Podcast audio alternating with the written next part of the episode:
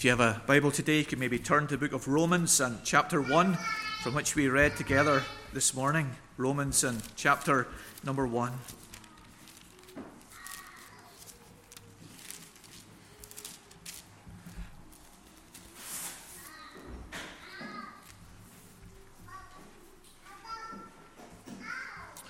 And this morning we want to consider together the 18th verse of this first chapter. Our anger uh, can be caused, or our wrath can be caused by many different activities within us, perhaps physical, sometimes psychological, sometimes emotional, sometimes spiritual reasons cause us to be angry. Sometimes it's purely physical. We haven't been able to sleep last night, and any little irritation puts us on edge. And our anger can be caused purely by that loss of physical sleep. Or perhaps it's psychological. I was reading some studies of the connection between depression and anger and the strong relation there is between those two experiences within a person. Sometimes it's a, a psychological cause for our anger. Sometimes it's an emotional cause. You're in the, the deacon's meeting or the, the session meeting or your work meeting and your opinion, your idea, which you have cherished and refined and advanced, is not being listening to, listened to or respected, and, and you get annoyed and, and angered by being overlooked in that meeting, congregated for new ideas and a fresh plan. Or perhaps it is a spiritual cause of your anger that you look around at our society and its drift away eh, from God, and this angers you at the dishonor being brought to your God. And today, in our studies of Romans, we come to this this really important verse that is crucial for us to, to dwell on and suck out the relevance and importance of it for our lives at this time. It comes at the, the end of this chain that we've been identifying in verses 16, 17, and 18 of five links. The apostle repeatedly uses this connection, connecting word for. He is eager to preach the gospel in Rome, for he is not ashamed of the gospel, for it is the power of God to salvation, for the righteousness of God is revealed in it. And now the last link is, for the wrath of God is revealed from heaven. In other parts of Romans in our studies at this time, we will move rapidly but in this dense part, we're, moving rather slowly. And, and the, the more I study Romans, uh, the more I think that Dr. Martyn Lloyd-Jones, has spent 13 years in Romans, didn't spend long enough, such as its density, relevance, and mind altering perspective for our time, our life, our world. And coming to verse 18, we're coming to a, a new section in the book of Romans. And in this section, it's simply put, and we'll see the nuances as we travel through it, the apostle is arguing for the, the sinfulness of all mankind. And in this first chapter to the end of the chapter, he argues for the sinfulness of the Gentiles. And then in chapter 2 and to 3, verse 8, the sinfulness of the Jews. And then from verse 9 to 20, the sinfulness of, of all of, of mankind. But today we, we come to see how he begins this by looking at, at God's wrath. We want to think of what is God's wrath. Secondly, when is God's wrath? And thirdly, why is God's wrath? Let's think first of all today of what is God's wrath? I wasn't long here in Newtownards when uh, a member of, of one of the churches complained to me that his minister didn't preach enough about hell or about the wrath of God. I, I don't know if that was right or not, but here we are today, uh, and we're thinking uh, of, this, of this subject. What is God's wrath? I think it's important for you to know that in the Old Testament, God's wrath is referred to 223 times. This is not a, a peripheral attribute of God, it's a fundamental one. It's at the very center of his being. And as we come to, to think of God's wrath, we're asking, what is it? And how is it connected to the previous verse? We're not to think of God's wrath in the, the way we think of one another's wrath. Uh, usually, some explosions, some of out of control expression of emotion. We talk about losing the head or flying off the handle. That there are those negative expressions of wrath in us. But God's wrath in conformity to, to all of his attributes is wise, is controlled, is pure, is righteous. So, what is it? John Murray gives us a short and helpful definition. He says it's the holy revulsion of God's being against that which is the contradiction of his holiness. God's holy revulsion against anything that is the contradiction of his moral attributes. And so it's more than what Mark Jones in his wonderfully helpful book about God allows. He says it's an expression of his outward will, not his material being, but we're arguing that it is part of his material being, part of who God is. This revulsion against contradictions to his moral attributes. So, how is it related to verse 17. You see, there is a relation, isn't there? The apostle begins again with this word for. He's spoken about the gospel and the righteousness in it, and he continues on his logic, his reason with the word for.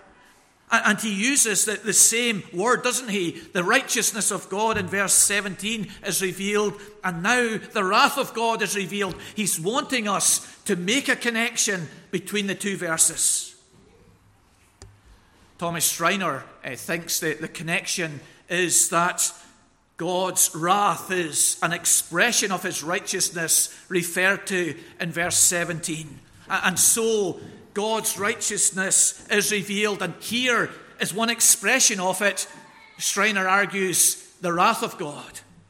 But, but we have argued that God's righteousness in verse 17 is not his moral attributes so much, but rather it is that righteousness which he imputes to sinners when they believe that we are justified, made righteous by faith in God's sight.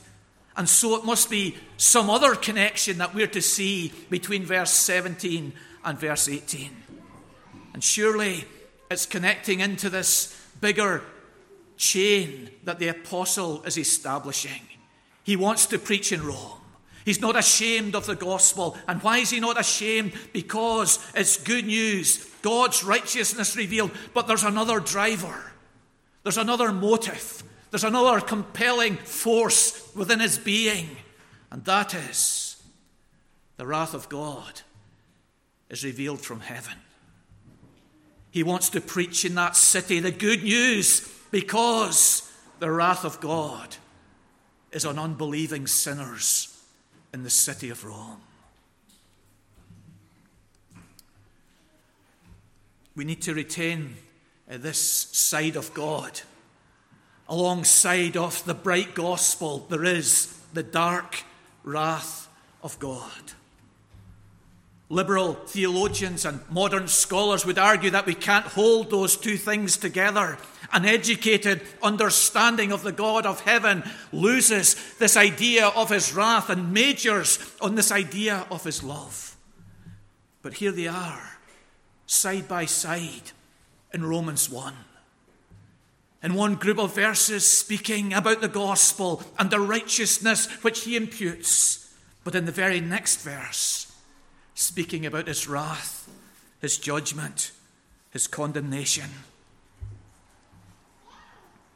C.H. Dodd, he argued that what Paul thought was God's wrath was, was actually just the inevitable working out of cause and effect in the moral universe. For example, Ananias, as he lied about the selling of his land, and he was caught out, he was so overcome with a sense of shame that his heart uh, gave way and he, he fell down in the location in which he was situated. But the apostle is wanting us to see that beyond any means which God uses, there is this greater overriding governance of God, that his wrath is revealed from heaven against ungodliness and unrighteousness among men. What is God's wrath? It is his holy revulsion against anything that is opposed to his moral character. But secondly, let us think about when is God's wrath?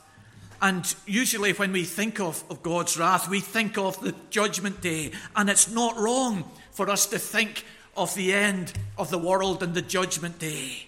We have the expression, you'll meet your maker. I, I remember uh, a man that uh, was, was not renowned for his moral principles, but he bought a car and the engine in this car was not good. And he went back uh, to the owner to get his money back and, and the owner refused uh, to give him the, the money back. And this man not renowned for his moral principles told the seller you will meet your maker. And we think of a day of judgment and a day of reckoning uh, as we as we see atrocities uh, within the world. And paul does as well in the next chapter, in verse 5, because of your hard and impenitent heart, you are storing up wrath for yourself on the day of wrath when God's righteous judgment will be revealed. And so there is a, a, real sense that, that God's wrath will appear at the end of the world when he judges the nations and, and we stand before him. In chapter 2, verse 8 as well, he says, But for those who are self seeking and do not obey the truth, but obey unrighteousness, there will be wrath and fury. We talk about today being a, a day of grace, a day of salvation, a day of mercy, and the future being the day of the Lord, the day of wrath. And so, this point and this answer is important that the apostle is, is not just asserting in chapter 2 and, and other places that there will be a, a future day of wrath. But in this place, he's asserting that God's wrath is in the present, that his judgments are now. We argue for this from the present tense in, in which he, he uses this phrase the wrath of God is being revealed. We argue from this from the, the, parallel expression in verse 17 the righteousness of God is being revealed. We recognize that, that now in the gospel, that righteousness of God is being made known. And if we recognize the presence of that good news, we've also to recognize the presence of this bad news. The wrath of God is currently being revealed. There are many other places in Scripture where this point is supported, isn't there? We think in the Old Testament of those judgments of God in the earth, in the flood, and Ananias and Sapphira in the New Testament.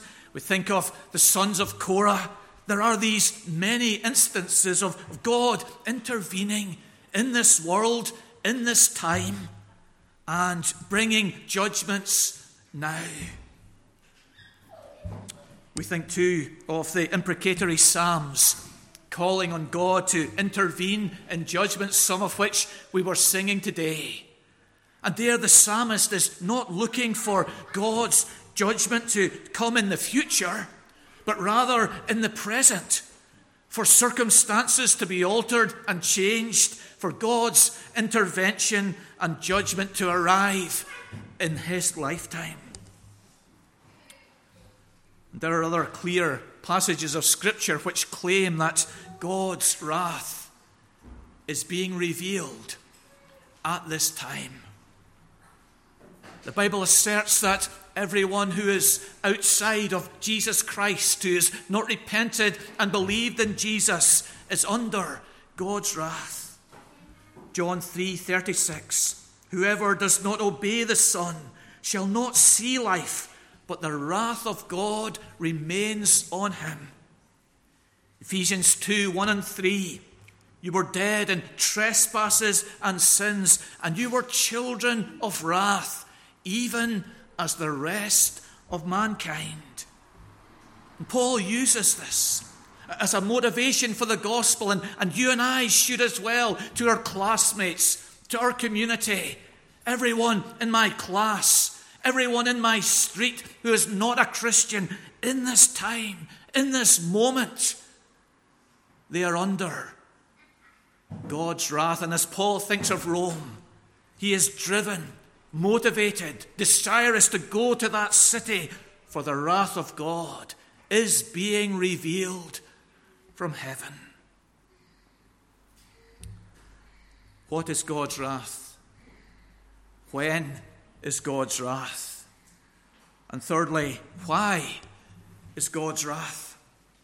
Why is God angry in this present time?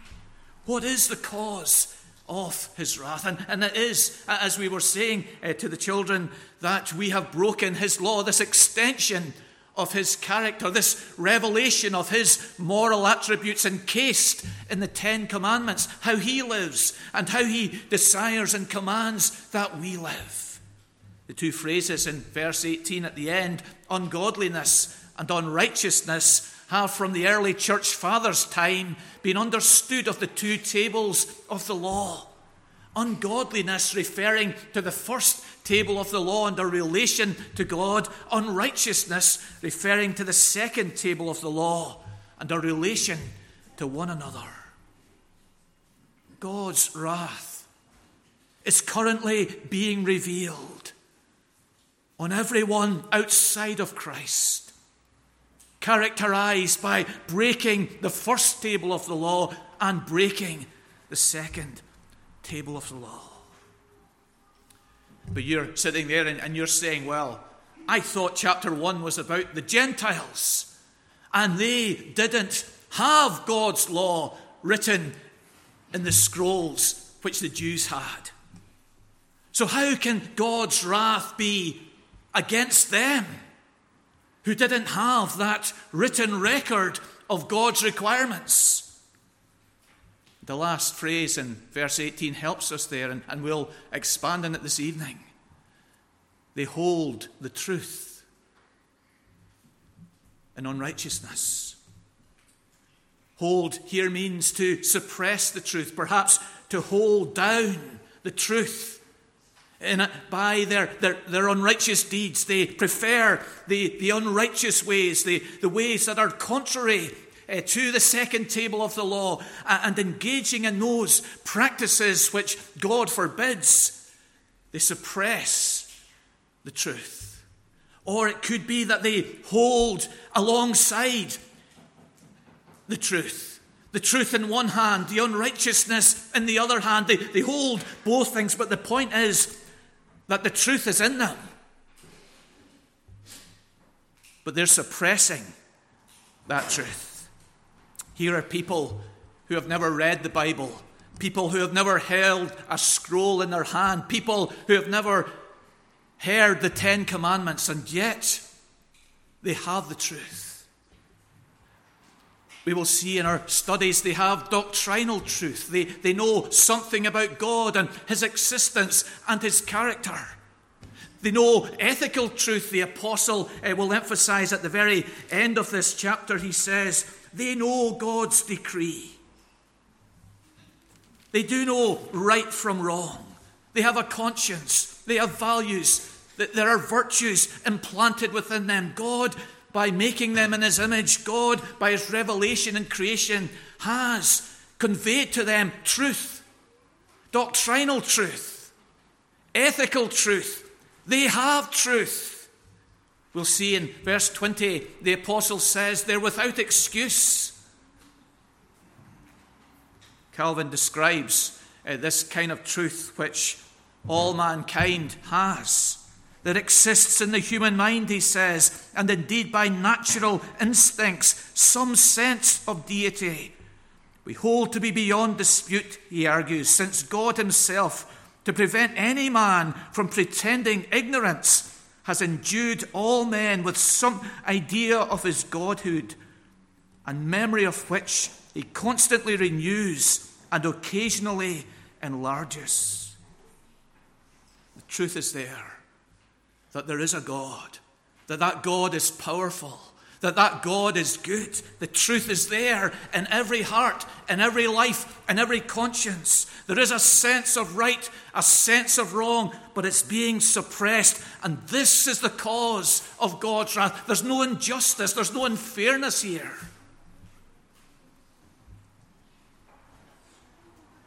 what his wrath is. This revulsion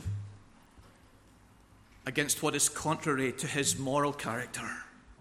You and I, being made in the image of God, should be characterized by wrath and anger as well. It's an incendiary device, isn't it? It's really hard to, to hold anger, to control anger, to, to manage anger. Just talk to any parent, any teacher, any person at all. We really struggle, anger comes with this warning in the Bible be angry and do not sin, because often it spills over into a defective and, and, and tainted emotion. We often go too far in our words or in our actions when we're angry. But perhaps far more of us don't go far enough with our anger. Perhaps so many things in our society, in our life, in our family, we let slide by without getting irked without any righteous indignation being shown. Here is God in heaven looking down upon people across the world, and his emotion of wrath is, is being aroused. He responds to the ungodliness and unrighteousness of our society. What about the constant use of human trafficking? Does it anger you? What about the loan sharks in local communities? Does it irk you? What about Becker being sent to jail? Did you feel any righteous indignation or did you let him off because he's a celebrity? The when of God's anger. We often stamp out any thought that sickness and sin is connected, don't we? We avoid trying to tie up any specific sin to any specific illness in people's lives, and, and Jesus warns us about doing that, doesn't he? All sickness is the result of sin, but not always the result of a specific sin. And often we, we will try and, and comfort people and assure people that their suffering is, is not connected to any specific sin. But perhaps sometimes it is. God is working in our time, in our world. His wrath is being revealed against all ungodliness and unrighteousness in our society. And in the Bible, we have many instances of specific sin and specific suffering. Miriam and Aaron speaking against Moses were struck with leprosy. There's a sin and a suffering directly linked. Paul, writing to the Corinthians, that city of 2,000 people, says, Many among you are sick and, and, and suffering, and some have even died. And he links their sin to their suffering. But on the other hand, those of you who are healthy and wealthy shouldn't think that God's blessing is on you no matter how you live. Wealth and health is no sign of God's approval in our society or in this world. Scripture is our guide, and Scripture is teaching us this morning that God's wrath is currently being revealed against all ungodliness and unrighteousness among men. The why of God's wrath. Do you need to repent of your attitude to God today? Have you been angered by the thought that those who've never heard the gospel will go to hell? Have you thought that that is unrighteous, that that is unfair? And yet, this verse and the subsequent verses assure us that all people have the truth. That God has ensured that there is true knowledge in every person so that they are without excuse. There is no unfairness or unrighteousness in God whatsoever. Perhaps you need to repent of your attitude to God today. Perhaps you need to repent of the fact that you not only have this general revelation in nature and in your conscience, but also the special revelation in God's Word.